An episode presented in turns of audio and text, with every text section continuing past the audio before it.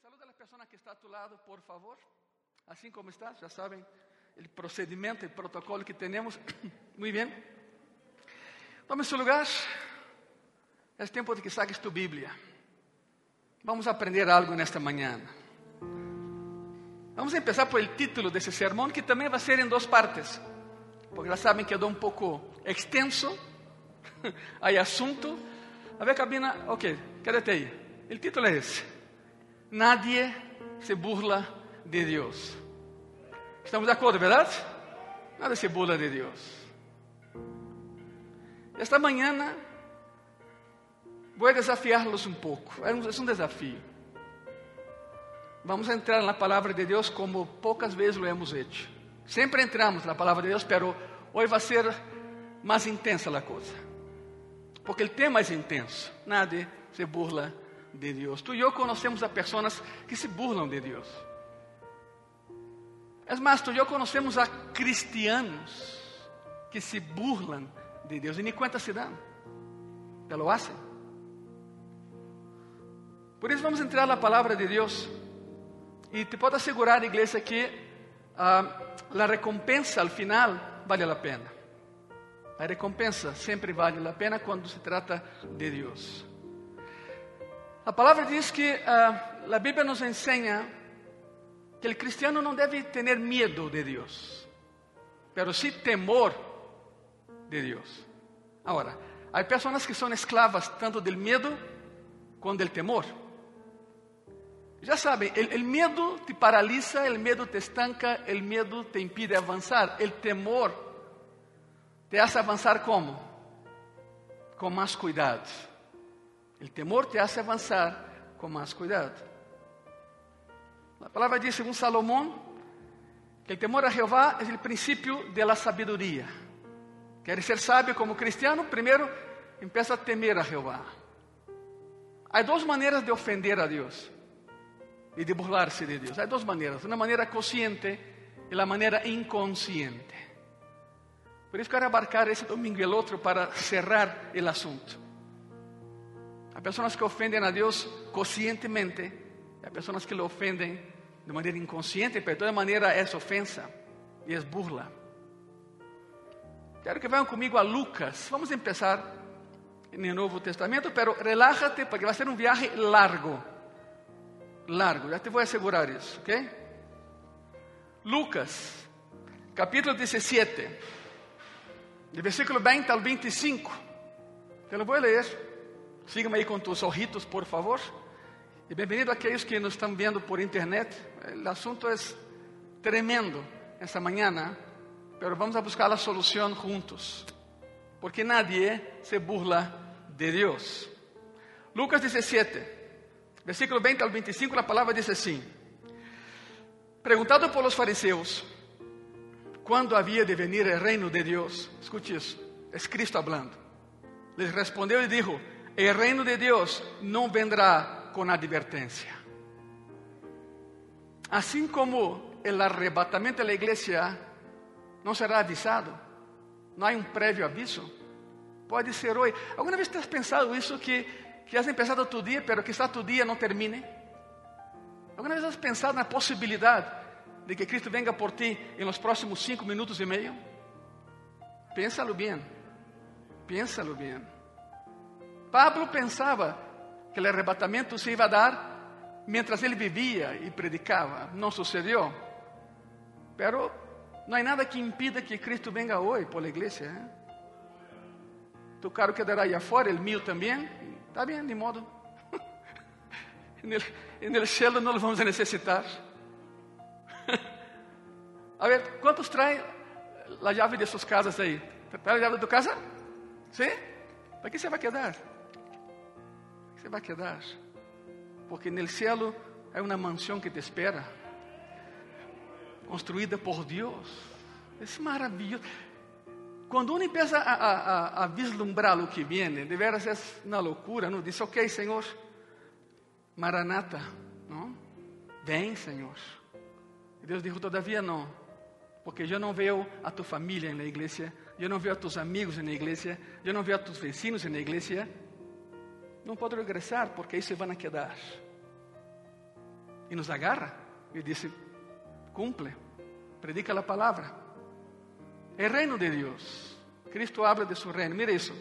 Otra vez, preguntado por los fariseos cuándo había de venir el reino de Dios, les respondió y dijo, el reino de Dios no vendrá con advertencia, ni dirán, helo aquí o helo allá, porque aquí el reino de Dios está entre vosotros. ¿Sabe que eso ya llegó?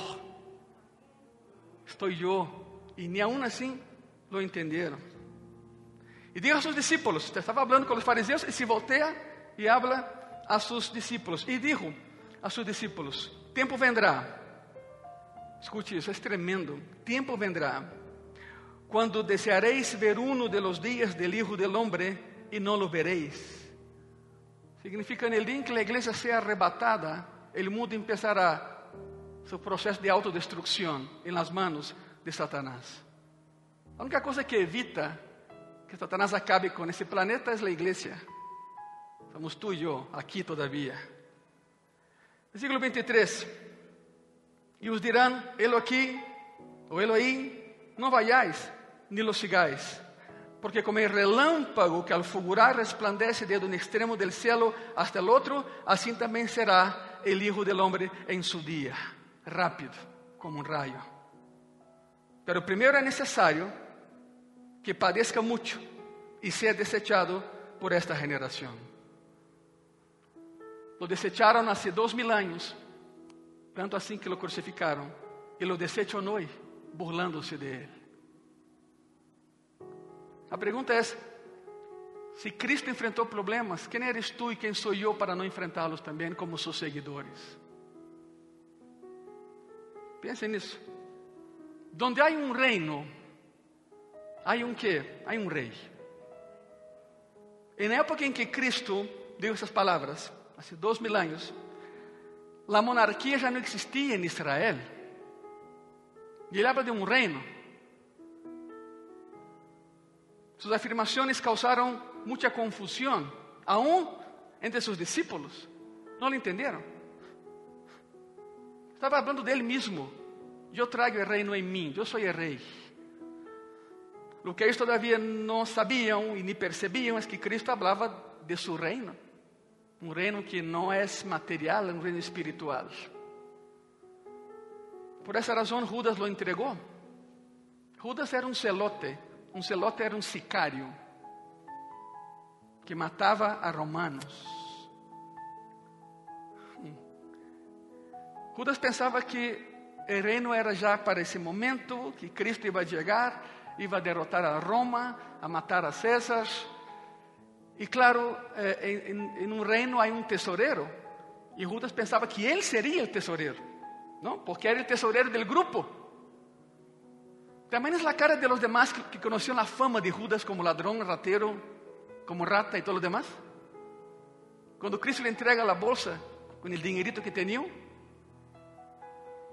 los once se miraron entre ellos. Yo no sé lo que pensaron, pero es una pregunta que quiero hacer a Pedro cuando lo ve allá. ¿Qué pensaste? En el, en el fin que não se enfureceram, e alguns deles dudaram de Cristo. Alguns quizá pensaram, se fora Deus, sabria que este é um ladrão, mas justamente a ele lhe deu as moedas. A pior coisa é que alguém pida algo e la reciba. É pior que não receber, porque se não estás preparado para receber, isso te vai tumbar.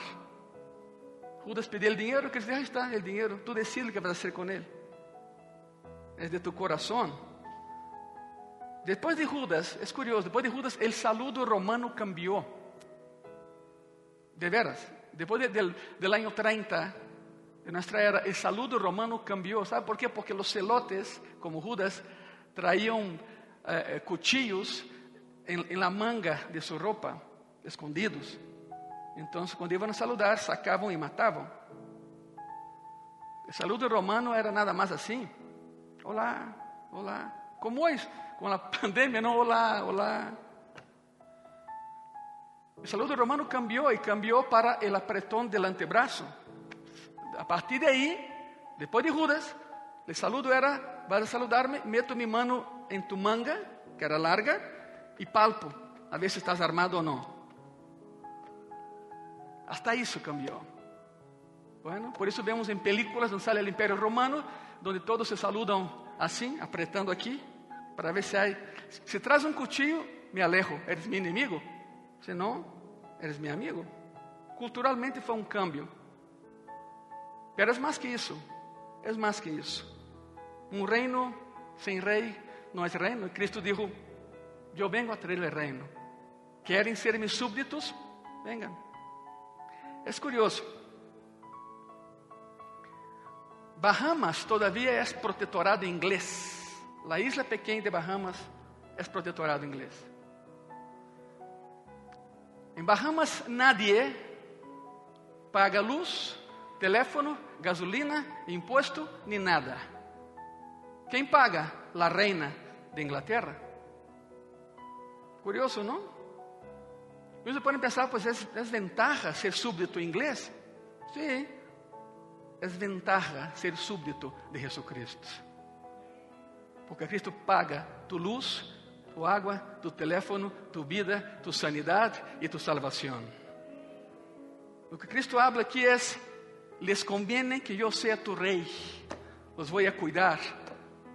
Es más, en Bahamas nadie paga médicos ni hospitales, quien paga la reina. Y Cristo dijo, te voy a sanar porque soy tu rey y me interesa que estés sana. Entonces nos conviene ser súbditos de Jesucristo. ¿Estamos de acuerdo, sí o no? Nos conviene. ¿Ustedes están aquí, verdad? Él vino y presentó su reino, pero muchos no lo creyeron. Se burlaron y siguen burlándose.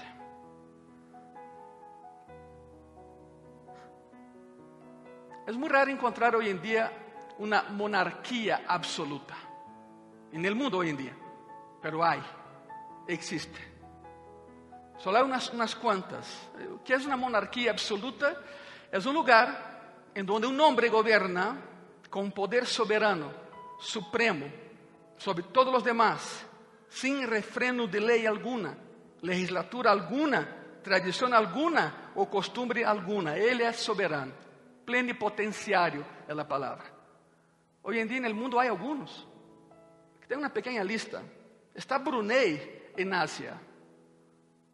Brunei en Asia. Está Suazilandia en África. Estamos hablando de, de un rey que es absoluto, plenipotenciario. Está Omán en el Oriente eh, Medio, Medio Oriente.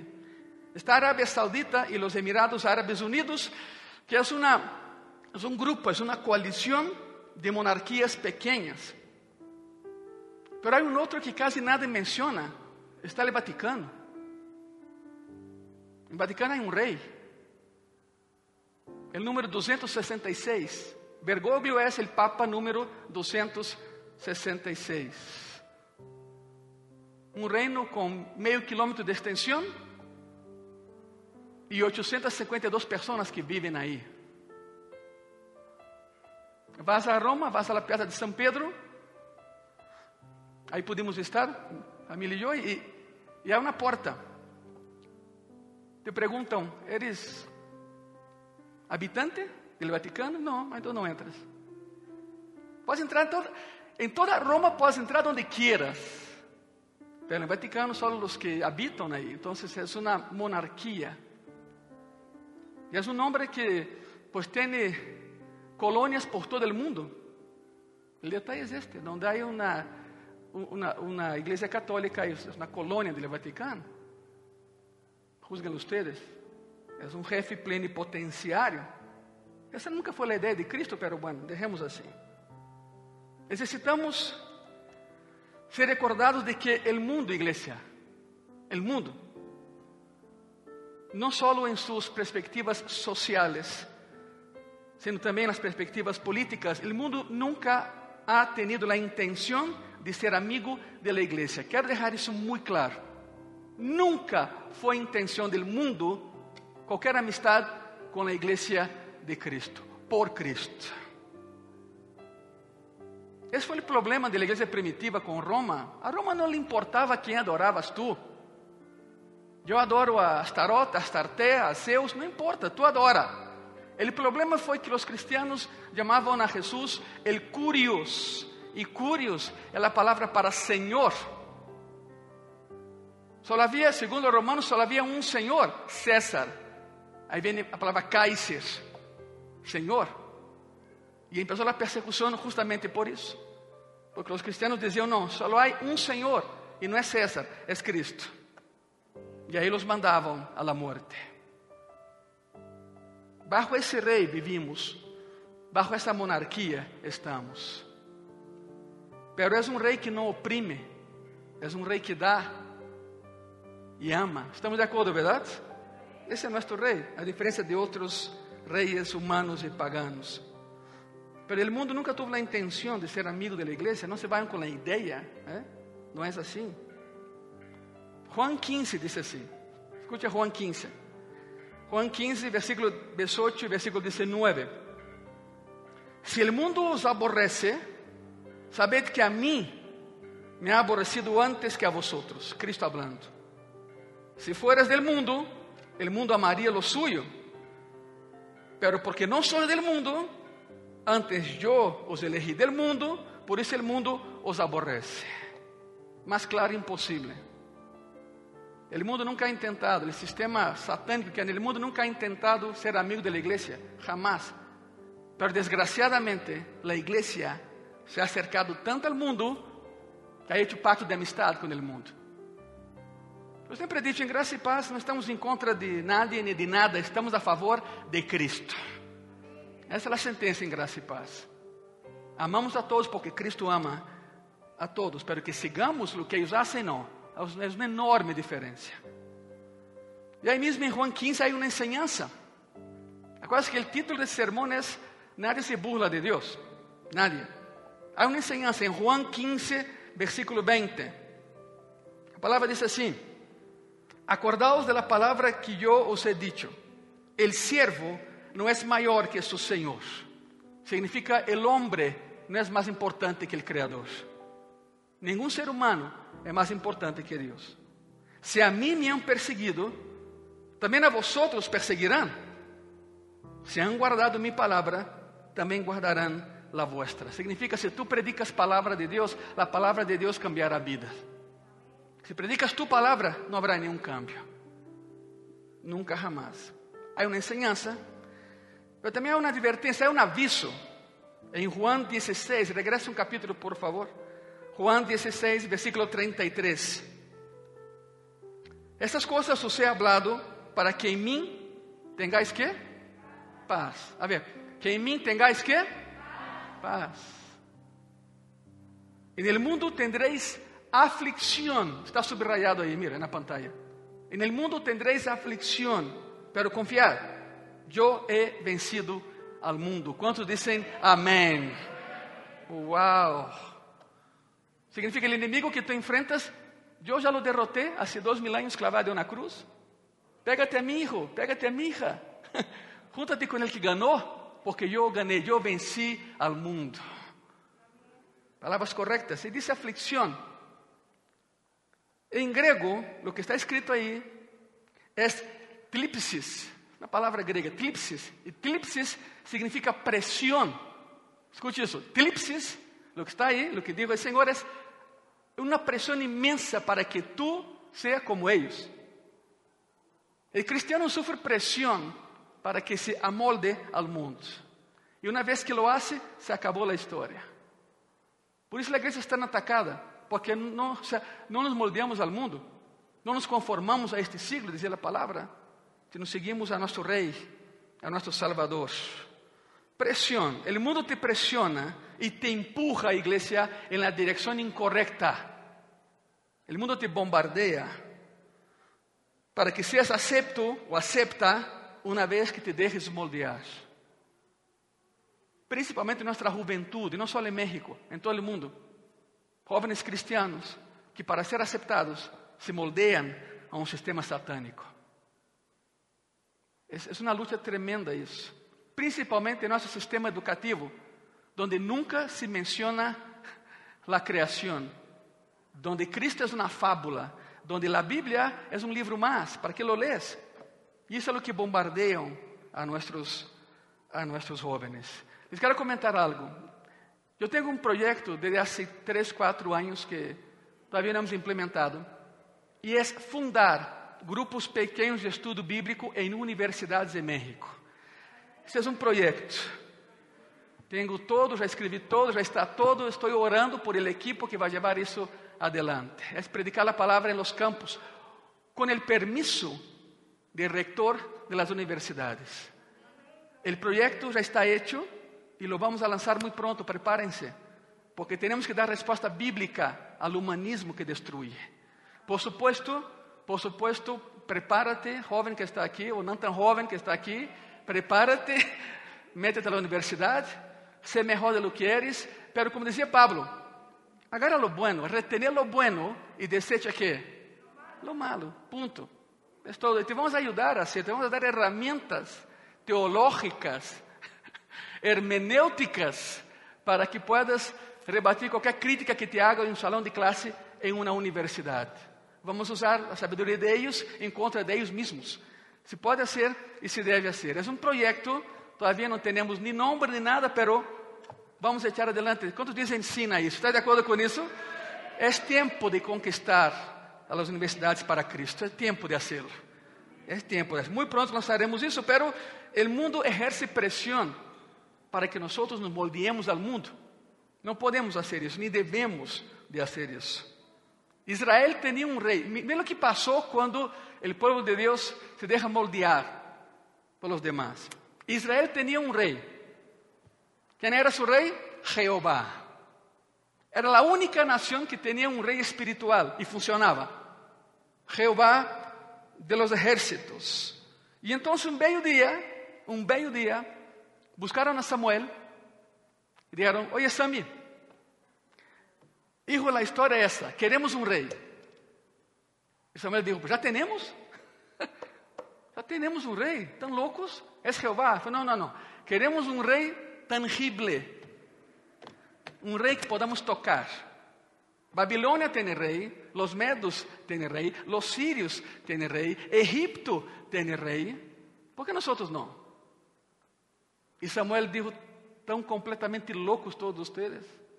Dijeron, no, no, no. Úngenos un rey. El encargado eres tú.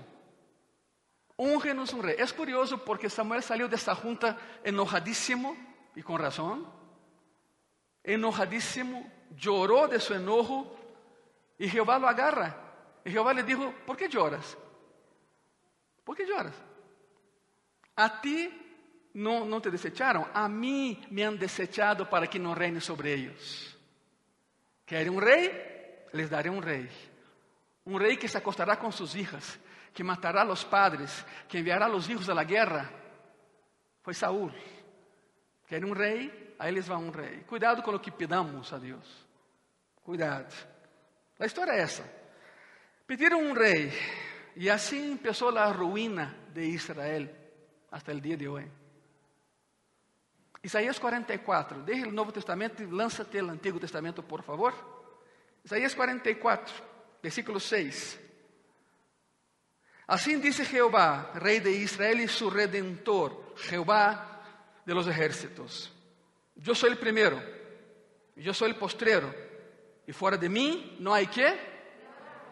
Y fuera de mí no hay qué, iglesia. Dios. Fuera de mí no hay nada. No busquen allá lo que tienen aquí. Fuera de mí no hay Dios. ¿Cuál fue la respuesta del pueblo? Ya saben que la Biblia no es cronológica, ¿ok?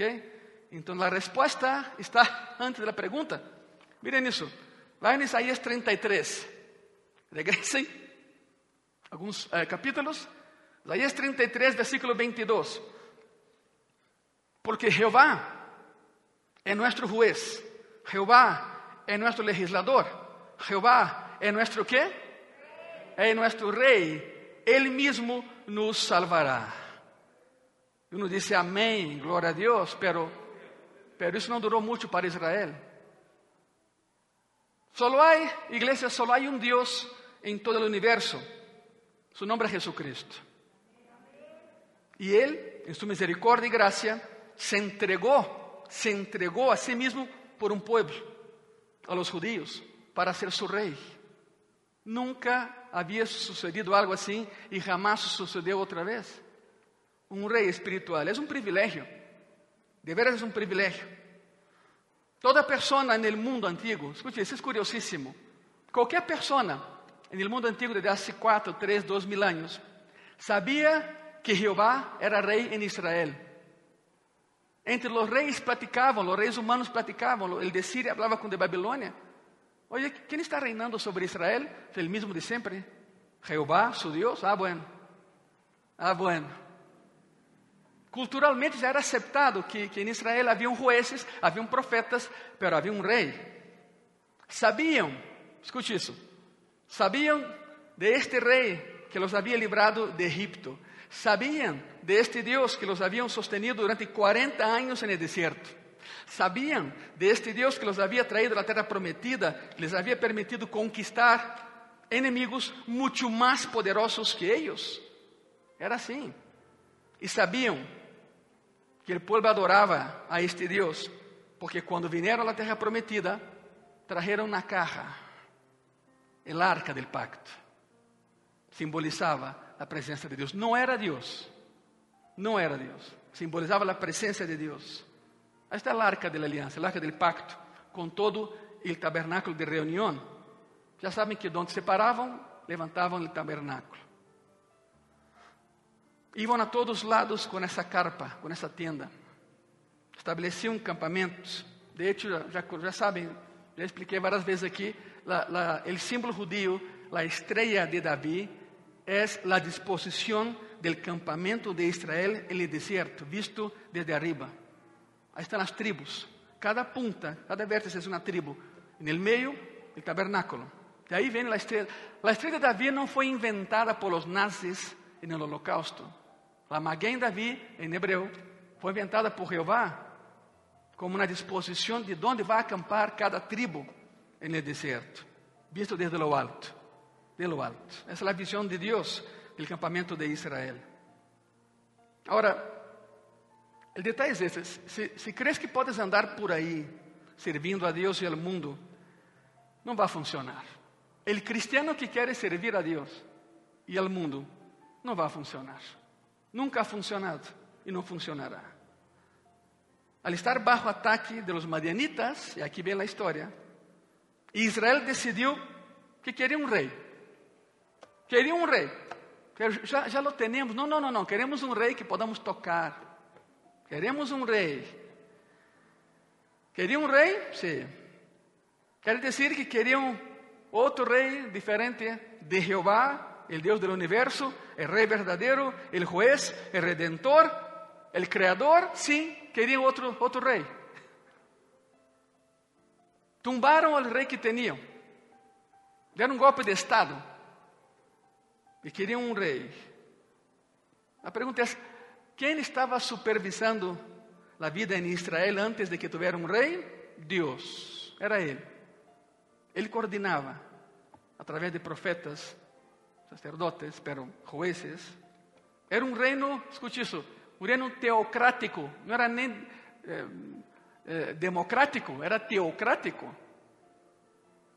El gobierno de Dios para el pueblo y en el pueblo. Y quisieron hacer el primer rey a Gedeón. No fue ni Saúl, el primer rey que querían hacer. ¿Por qué? Porque Gedeón había vencido a los madianitas.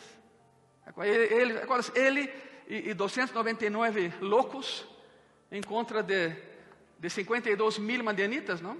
Já sabe a história, venceram os trescientos de Gedeón. Não, não é película, isso foi a, a realidade. Queriam ser de Gedeón su rei. Ok. Para alguns é surpresa, não sabiam, por aqui está, miren isso. Jueces capítulo ocho. Jueces ocho. Versículo veintidós, veintitrés. Y los israelitas dijeron a Gedeón: sé nuestro Señor, tú y tu hijo y tu nieto, pues que nos has librado de mano de Madián. O sea, porque ganas la batalla, serás nuestro rey. Lo impresionante que es la respuesta de Gedeón. Mira la humildad de ese hombre. Mas Gedeón respondió: no seré Señor sobre vosotros. No, no quiero. Ni mi hijo os señoreará, Jehová señoreará sobre vosotros. O sea, la, la, directo, honesto, humilde, y sabía lo que hacía. No, no, yo, yo no soy rey. Ya tenemos un rey, su nombre es Jehová de los ejércitos. Pero la gente siempre tuvo esa idea de un rey, un rey. El último de los jueces, el último fue Samuel, el último de los jueces. Que duró, la etapa duró trescientos años de los jueces. El último fue Samuel, que vivió el final. Mira qué triste, Samuel vivió el final del reinado de Jehová sobre Israel. Y esa es la historia. Por eso nadie se burla de Dios, nadie. No lo puedes poner y quitar. No puedes ser cristiano hoy y mañana no. El cristianismo es el único estilo de vida que cuenta en los cielos. ¿Cuántos dicen amén a eso? O sea, no puedes ser cristiano hoy y mañana no y pasado mañana sí. No funciona. Es como proclamar a Jesús tu rey hoy y mañana otro y pasado mañana otra vez. No, no es así. No es así. Primero de Samuel, vayan conmigo ahí. La historia es esta. Primero de Samuel, capítulo tres. Primero de Samuel tres, del dieciocho al veinte. Te lo voy a leer. Y Samuel se lo manifestó todo, sin encubrirle nada. Aquí Samuel era un niño todavía, estaba siendo educado por el sacerdote en turno, Eli, que ya estaba de salida, y Eli pregunta, ¿qué, qué te habla Jehová? ¿Qué te ha dicho Jehová? Y Samuel se lo manifestó todo sin encubrirle nada. Entonces él dijo, Jehová es, o sea, es Dios que te está hablando, hijo. Haga lo que bien le pareciere. Samuel creció y Jehová estaba con él. Escuche que tremendo. Y no dejó caer a tierra ninguna de sus palabras. ¿Sabe qué hizo? Todo lo que Samuel profetizaba sucedía al pie de la letra.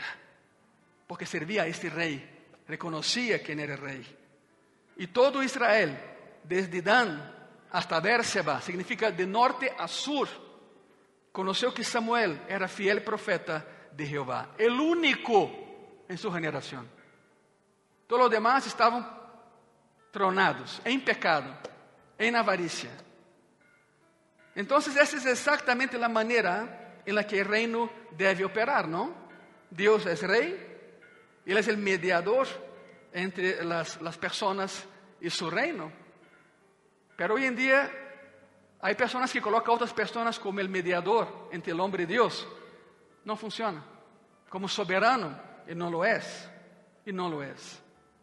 Vayan conmigo al capítulo cuatro de Samuel, primero de Samuel cuatro. ¿Están aquí, verdad? ¿Sí me escuchan bien? Okay. Yo les dije que iba a ser profundo eso. Vamos a entrar cada vez más, porque el título es Nadie se burla de quién? De Dios. primero de Samuel, capítulo cuatro, versículo uno al tres. Y Samuel habló a todo Israel. Por aquel tiempo salió Israel a encontrar en batalla a los filisteos y acampó junto a Ebenezer. Y los filisteos acamparon en Afec. Y los filisteos presentaron la batalla a Israel. Miren eso. Son dos batallas. Miren eso. Curiosísimo el resultado. Los filisteos presentaron la batalla a Israel. Y trabándose el combate, Israel fue ¿qué? ¿No que son pueblo de Dios? ¿No que Jehová va con ellos? Israel fue vencido delante de los filisteos, los cuales hirieron en la batalla en el campo como a cuatro mil hombres. Cuando volvió el pueblo al campamento, los ancianos de Israel dijeron, ¿por qué nos ha herido hoy Jehová? Delante de los filisteos, ¿se dan cuenta de eso? Culpan a Jehová. Se habían alejado de Dios. Habían preferido tener un rey que no fuera Dios. Y culpan a Dios por la derrota. ¿Por qué nos herió Jehová delante de los filisteos? Y ahí viene, traigamos a nosotros de Silo el arca del pacto de Jehová, para que viniendo entre nosotros nos salve de la mano de nuestros enemigos. Yo quiero que entiendan, voy a usar una palabra muy dura, ¿eh? La estupidez que cometieron. Somos pueblo de Dios, pero iremos a batalla sin Dios. Oye, y... y, y Y el arca, ya déjala. No la necesitamos. Déjala ahí, en Silo, a diecisiete kilómetros y medio del campo de batalla. Fueron a la batalla sin su general, sin su rey. ¿Sabe por qué? Porque ya no lo querían como rey. La soberbia, ¿no?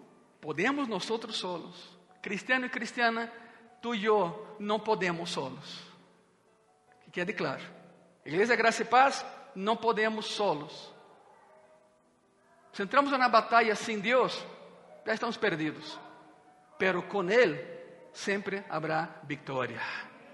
Siempre. Aprendamos la lección. Dijeron, ok, trae el arca. Ya ni modo. Como si, como si, si, si, si Jehová fuera la última arma a ser usada. No la primera, la última. Son los cristianos que oran hasta el final del problema.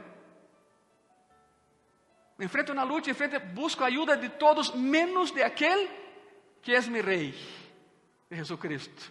Y por último oro. ¿Creen que va a funcionar eso? No. Ni ores. Ni ores. Si dejas la oración siempre por último, no ores. Mejor arrepiéntete, haz las paces con tu rey y invítalo a la batalla contigo. Los israelitas pensaron que podían solos. ¿Sabe por qué? Porque el arca del pacto, escuche que te voy a decir, pasó a ser un amuleto de buena suerte. Era un amuleto de buena suerte. Ya no representaba la presencia de Dios en medio de su pueblo. Era una caja, era una caja pesada, sí. Ya no se instruía a los niños sobre lo que había dentro de la caja. Los niños de Israel pasaban por esa caja jugando alrededor, porque ya no había quien le dijera qué representaba esa caja, qué es lo que había dentro de la caja. Las tablas, la vara de Aarón y el maná. Significa dirección de Dios, sustento de Dios y la ley de Dios. No podrás vivir sin esas tres cosas en tu vida, aunque lo intentes. Ellos lo intentaron. El arca pasó a ser un amuleto de buena suerte. Punto. Nada más. El pecado ha hecho que esas personas pasaran a ser tan sabios a torpes. Era un torpe ya. Incluso con un profeta y juez tan noble como Samuel, su torpeza no podía ser evitada. Decidieron ser torpes. Entonces perdieron la batalla, perdieron vidas y dijeron, a ver, trae esa caja. A veces funciona, a veces, a veces nos da suerte en la batalla. ¿Quieren ver el resultado? Ok, de la segunda batalla. Agárrate, ¿eh? Agárrate. Primero de Samuel, capítulo cuatro, del cuatro al once. Te lo voy a leer, tú no te preocupes. Sígame con tus ojitos, por favor, nada más. Y envió el pueblo a Silo y trajeron de allá el qué. El arca del pacto de Jehová de los ejércitos, nada más, que moraba entre los querubines. Y los dos hijos de Eli, Ofni y Finees, que por cierto tronaron porque pecaban, se acostaban con todas las mujeres que había por delante, comían de la ofrenda reservada a Jehová, pésimos, ¿no? Y los dos hijos de Eli, Ofni y Finees, estaban ahí con el arca del pacto de Dios. Aconteció que cuando el arca del pacto de Jehová llegó al campamento, miren, todo Israel gritó con tan grande júbilo que la tierra tembló. Se gozaron, se alegraron. La caja de la buena suerte llegó. Cuando los filisteos oyeron la voz de júbilo, dijeron, ¿qué voz de gran júbilo es esta del campamento de los hebreos? Y supieron que el arca de Jehová había sido traída al campamento. Y los filisteos tuvieron miedo, porque decían, ha venido Dios al campamento. Y dijeron, ay de nosotros, pues antes de ahora no fue así. ¿Sabe lo que me impresiona? Es que los filisteos eran más espirituales que los israelitas. Mira lo que dijeron. Jehová su Dios llegó. Claro que hablan los hebreos, la caja ya está. Es la manera de tratar la presencia de Dios, porque nadie se burla de Dios. Los filisteos demostraron más respeto por Jehová que el pueblo de Jehová. No dijeron, la caja llegó. Dijo, no, no, Jehová está en su casa. Jehová está en su campamento. Estamos perdidos. Tuvieron gran miedo. porque entendieron la dimensión espiritual de lo que estaba pasando. Versículo ocho. Ay de nosotros, ¿quién nos librará de la mano de esos dioses poderosos? Esos son los dioses que hirieron a Egipto con toda plaga en el desierto. Esforzaos, oh filisteos, y sed hombres, para que no sirváis a los hebreos como ellos os han servido a vosotros. Sed hombres y pelead. Bueno, discurso motivacional, ¿no? Vamos a perder, van a dar una paliza, pero vamos a entrar a luchar. Pero mira la sorpresa, versículo diez. Pelearon por los filisteos e Israel fue ¿qué? ¿Fue qué? Por la manera en que trataron la presencia de Dios, porque nadie se burla de Dios. Nadie. E huyeron, cada cual a sus tiendas, y fue hecha muy grande mortandad, pues cayeron de Israel treinta mil hombres de a pie. La primera batalla fueron cuatro mil, sin el arca. Con el arca le fue peor. Treinta mil hombres de a pie. Y el arca de Dios fue tomada. Más que eso, robaron el arca. Y el arca de Dios fue tomada. Y muertos los dos hijos de Eli, Ofni y Finees. Los mataron. Los atropellaron. ¿Sabe qué es eso, iglesia? Es como si Dios dijera, no me van a usar como amuleto de buena suerte. Yo no soy un amuleto. Yo soy tu Dios. A mí, respétame.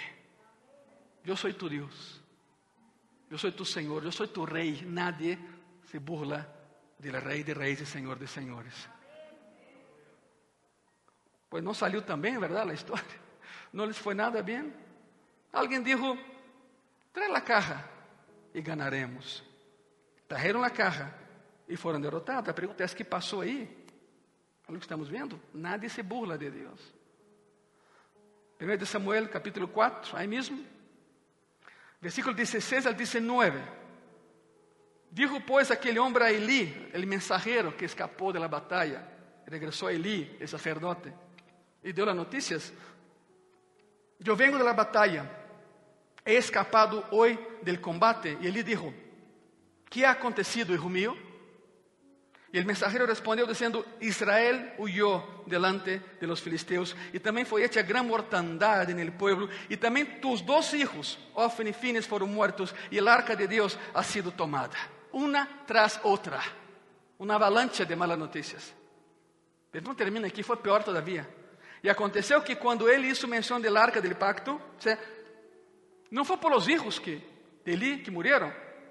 Cuando se mencionó que el arca fue robada, y cuando aconteció, y aconteció que cuando él hizo mención del arca del pacto, Eli cayó hacia atrás de la silla, al lado de la puerta, se desnucó y murió, porque era hombre viejo y pesado. Y había juzgado a Israel cuarenta años, había sido juez por cuarenta años. Pero todavía viene algo peor. Y su nuera, la mujer de Finees, que estaba encinta, estaba embarazada, cercana al alumbramiento, oyendo el rumor que el arca de Dios había sido tomada, y muertos su suegro y su marido, se inclinó y dio a luz, porque le sobrevinieron sus dolores de repente. Y la historia sigue. primero Samuel cuatro, versículo veinte al veintidós. Y al tiempo que moría, porque murió dando la luz. Escucha la tragedia. Y al tiempo que moría, le decían las que estaban junto a ella, no tengas temor, porque has dado a luz un hijo. Mas ella no respondió, ni se dio por entendida, y llamó al niño Icabod, diciendo, traspasada es la gloria de Israel, por haber sido tomada el arca de Dios, y por la muerte de su suegro y de su marido. Dijo pues, traspasada es la gloria de Israel, porque ha sido tomada el arca de Dios. ¿Qué es lo que quería decir con eso? Muy sencillo. Podemos tener una caja, pero no tenemos a Dios. Podemos tener una Biblia y no somos cristianos. Podemos ser teólogos en la palabra y no entender el Dios de la palabra. Porque ella dijo, tenemos la caja, pero no tenemos a Dios. Y seguiremos perdiendo. Y murió. Curioso. Y kabod, traspasada es la gloria. La palabra kabod, la palabra kabod significa gloria. De hecho, la palabra kabod en hebreo significa tres cosas. Primero, la gloria de Jehová. Segundo, algo que te marca, como el sello del de rey. El rey firma una ley y sellaba con su anillo. Esa marca era kabod. Y número tres, kabod en hebreo significa algo pesado. Entonces, la palabra kabod significa tres cosas en hebreo. Significa la gloria de Jehová, significa algo que te marca y significa algo pesado. Y es por esta razón que en iglesias pentecostales como la nuestra, donde creemos en el mover de Dios, hay personas que se caen en la presencia de Dios. Porque la presencia de Dios, kabod, te marca y pesa. Y por eso hay personas que, se, que no aguantan y caen. Aquí en Gracia y Paz nadie empuja a nadie. Si vas a caer es Dios que te va a tumbar, no yo. O alguien más. ¿Quedó claro, verdad? Por, ahora, Icabod es la negación. Significa ya no hay gloria de Dios, ya no hay la marca de Dios, ya no hay la presencia de Dios, ya no está Dios. Y la vida es más ligera, porque el pecado hace la vida más ligera. Punto. Es esto. Ellos prefirieron así. Icabod significa traspasada fue la gloria, ya no está. El Señor ya no está con nosotros. ¿Vamos bien hasta aquí? ¿Están aquí, verdad? Ahora, si piensas que ese es un problema para Israel, o sea, si piensas que Israel tuvo un gran problema porque el arca ya no estaba, ahora déjame decirte al lado de los que robaron el arca. Tampoco les fue bien, ¿eh? Tampoco les fue bien. Si piensas que es un problema para Israel, pues ve a los filisteos, ¿ok? Primero de Samuel cinco, versículo uno y versículo dos. Porque otra vez, nadie se burla de Dios. Acuérdense del tema de ese sermón. Primero de Samuel, capítulo cinco, versículo uno y versículo dos. Cuando los filisteos capturaron el arca de Dios, la llevaron desde Benecer a Asdod, la capital de su reino, Asdod. Ahí, ahí estaba el mega templo pagano a su, a su Dios, a su demonio, Dagón. Y tomaron los filisteos el arca de Dios y la metieron en casa de ¿quién? De Dagón. Y la pusieron junto a Dagón. O sea, tenía un mega auditorio pagano, ¿verdad? Y ahí estaba la imagen de Dagón. Dagón. Dagón era muy curioso, un demonio, claro. Era una sirena al revés. Una sirena al revés. Dagón tenía cabeza de pescado y tronco de hombre. Horrible de toda manera. Con la boca abierta, una panza enorme. Y ya comenté, eh, cuando vimos la serie de Proveyendo Sombra para Nuestros, nuestros Hijos, vimos que eh, había imágenes de Dagón que eran de bronce y huecas, con la cabeza de pescado enorme. Y ahí metían los niños. Bueno, lo demás ya es horrible, pero ahí se cocinaban los niños en sacrificio a Dagón. Otro dios pagano que exigía sacrificios humanos. Pero bueno, llevar el arca, ¿sí? Llevar el arca. Y colocaron junto a Dagón. Junto a Dagón. Diciendo, ya tenemos dos, dos dioses. El nuestro y capturamos el dios del enemigo. Bueno, colocaron junto a Dagón y ahí la dejaron. Mira la consecuencia de lo que sucedió. Primero de Samuel cinco, versículo tres y cuatro. Y cuando al siguiente día los de Asdod se levantaron de mañana, he aquí Dagón postrado en tierra delante del arca de Jehová, porque nadie se burla de Dios. Además, la imagen inmensa, el arca de ese lado y Dagón aquí, abre las puertas y la imagen estaba prostrada ante el arca, ante la presencia de Dios. Una estatua inmensa, postrado en tierra delante del arca de Jehová. Y tomaron a Dagón y lo volvieron a su lugar. Asustadísimos. Dijeron, ¿qué pasó aquí? Y volviéndose a levantar de mañana, el siguiente día, es aquí que Dagón había sido caído prostrado en tierra delante del arca de Jehová, pero peor. Y la cabeza de Dagón y las dos palmas de sus manos estaban cortadas sobre el umbral, habiéndose, eh, eh, habiéndole quedado a Dagón el tronco solamente. Primero día, esa imagen pagana, satánica, prostrada. La colocar en su lugar. Al siguiente día, la imagen postrada, pero sin cabeza y sin manos. Porque nadie se burla de nuestro Dios. Se asustaron muchísimo.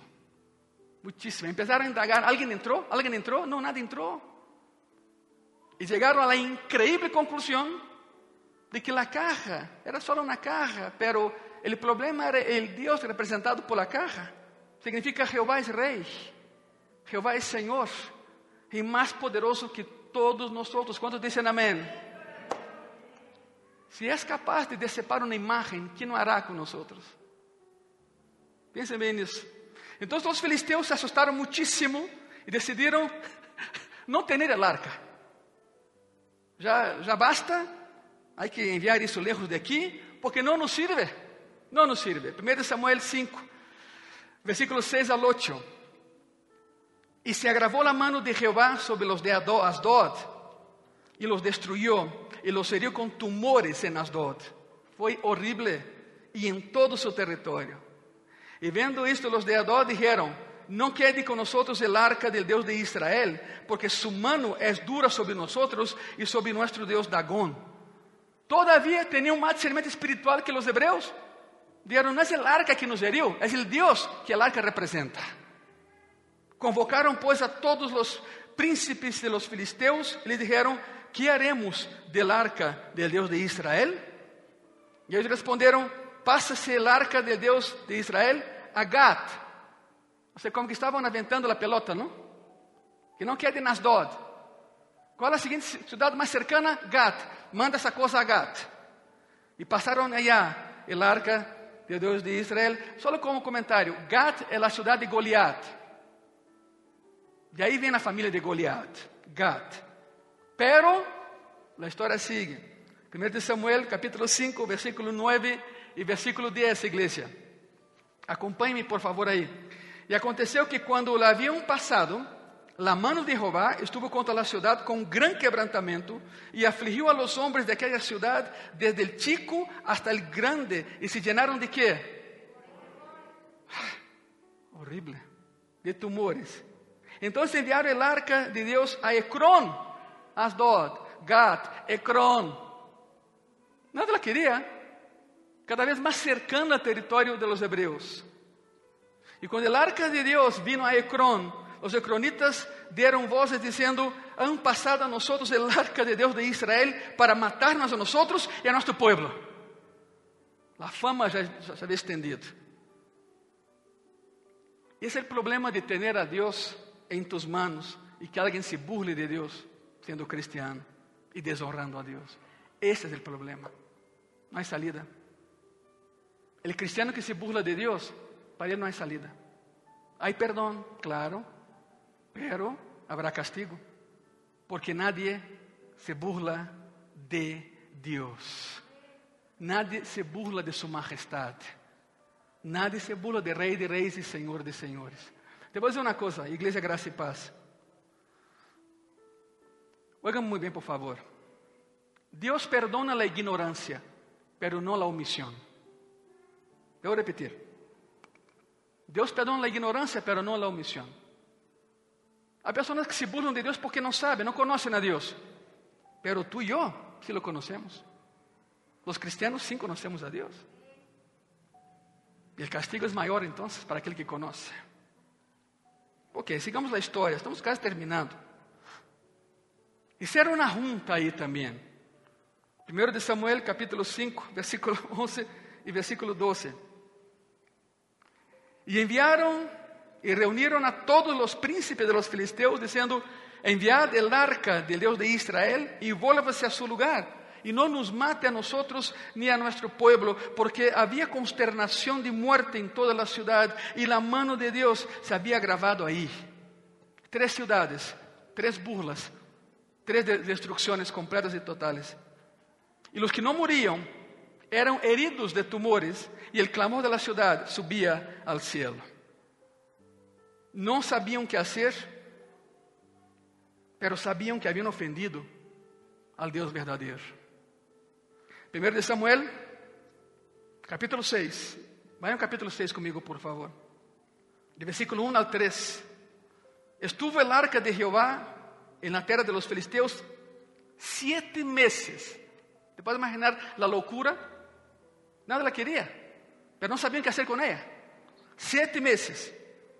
Entonces los filisteos, llamando a los sacerdotes y adivinos, adivinos,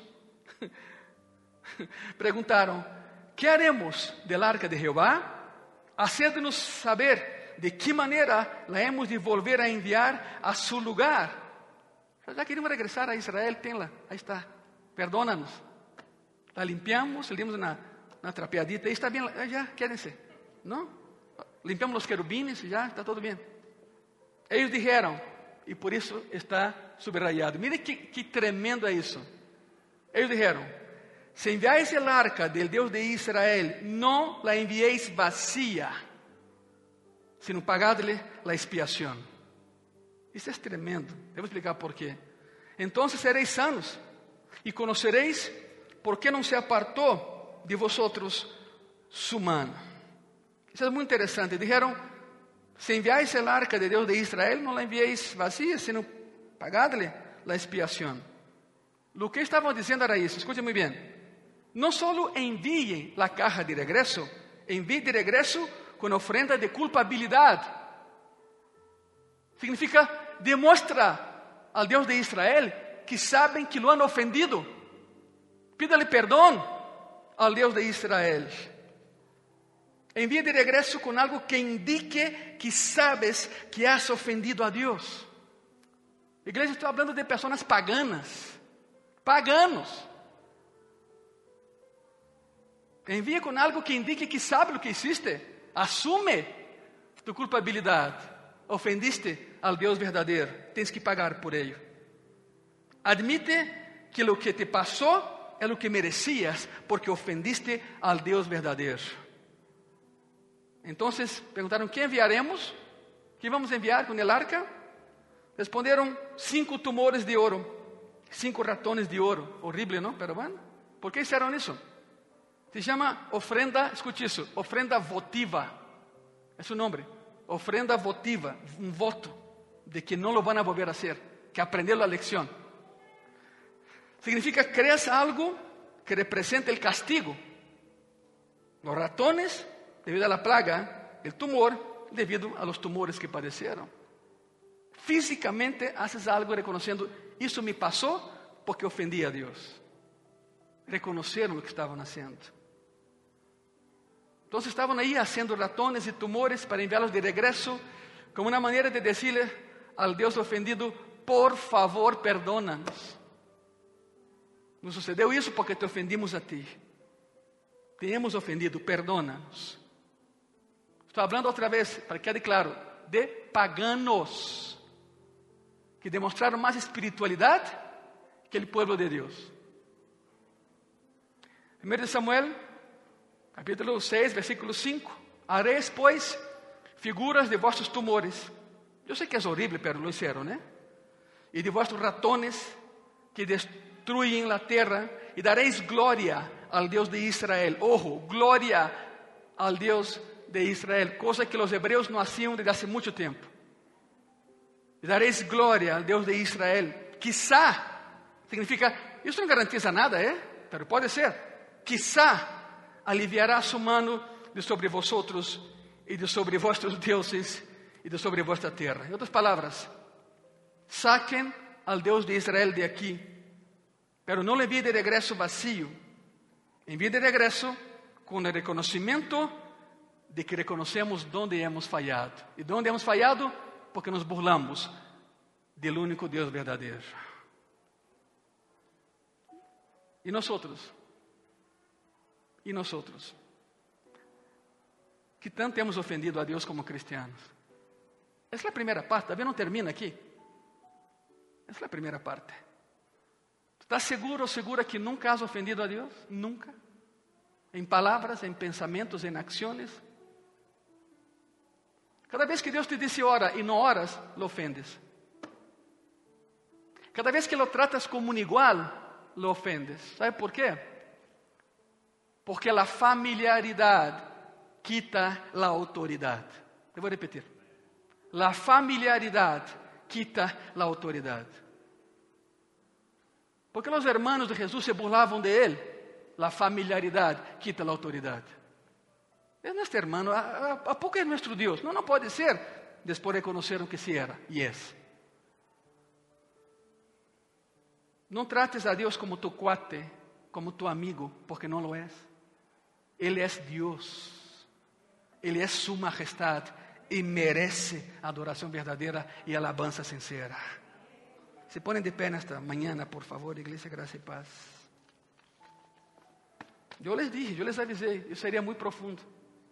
Que los iba a desafiar, los iba a confrontar, y el primero que fue confrontado fui yo. Porque es siempre así, cuando Dios da un mensaje, primero impacta al que da el mensaje. ¿Por qué no oramos? ¿Te parece bien si oramos y pedimos perdón a Dios? Ahí donde estás, usa tu silla. Usa tu silla. Se não pode encarar, não é problema. Cerra tus ojos e abre tu coração. Es más, rasga tu coração delante de Deus. Senhor Jesus, venimos nessa manhã para reconocer, Senhor, que de alguma outra maneira sim te hemos ofendido. Isso queda claro. Em pensamentos, en acciones, en palabra y aún también, Señor, en omisiones, porque la omisión es un pecado. Cuando tú nos dices que debemos hacer algo, a, a, a, algo y, no, y no lo hacemos, es una ofensa hacia ti, Señor. Es como rebelarnos en contra de su majestad. Por eso en esta mañana te pedimos perdón. Perdón por la omisión forzada y consciente, Señor. Quantas vezes nos ha dicho orem e não oramos? Quantas vezes nos ha dicho sírvame e não lo hacemos? Queda claro, Senhor, que nadie se burla de ti. É o que empezamos a ver hoje. Os hebreus intentaram hacerlo, os filisteus intentaram hacerlo, os madianitas intentaram hacerlo, Senhor, e a los três pueblos les foi muito mal. Não somos diferentes de ellos. Por isso, nessa manhã, te pedimos perdão, Senhor, para refrenar tu ira santa em contra de aqueles que te han ofendido. Te pedimos perdão e reconhecemos onde te hemos ofendido. Hermano, hermana, em tu coração, piénsalo bem. Reconoce onde has ofendido al Senhor. Reconoce qual foi a situação em que o mundo te pressionou tanto que te moldeaste ao mundo, não a tu rei. Reconoce cuál fue la situación que te hizo pecar, consciente o aún inconscientemente, pero pecaste. Porque la ofensa a Dios, la ofensa a Dios siempre será un pecado hacia Dios. Por eso en esta mañana, sabedores que somos de lo que hemos hecho, todos pidan perdón a Dios. Perdónanos, Señor. Derrama tu gracia, tu misericordia sobre nosotros. No somos reyes ni reinas. Tú nos diste, Señor, un título de propiedad. Somos príncipes y princesas porque nuestro Padre es Rey. Y ese eres tú, Señor. Pero cada vez que te ofendemos, cada vez que profanamos tu nombre, ese título de propiedad nos es quitado. Ese título nobiliario nos es anulado, Señor. Por favor, restaura-nos a tua imagem e semelhança. Em tu coração, haz tu, haz tu própria oração, igreja. Habla com Ele. Primeiro, agradece por uma segunda oportunidade. Agradece. Graças, Senhor. Muitas e muitas graças, porque nadie se burla de Deus. Se ponem de pé, por favor. Se ponem de pé, por favor. Y una vez que estén de pie, dé un aplauso a nuestro Rey, a nuestro Señor Jesucristo. Y prometamos nunca más ofenderlo. Nunca más. Ninguna burla. Jamás.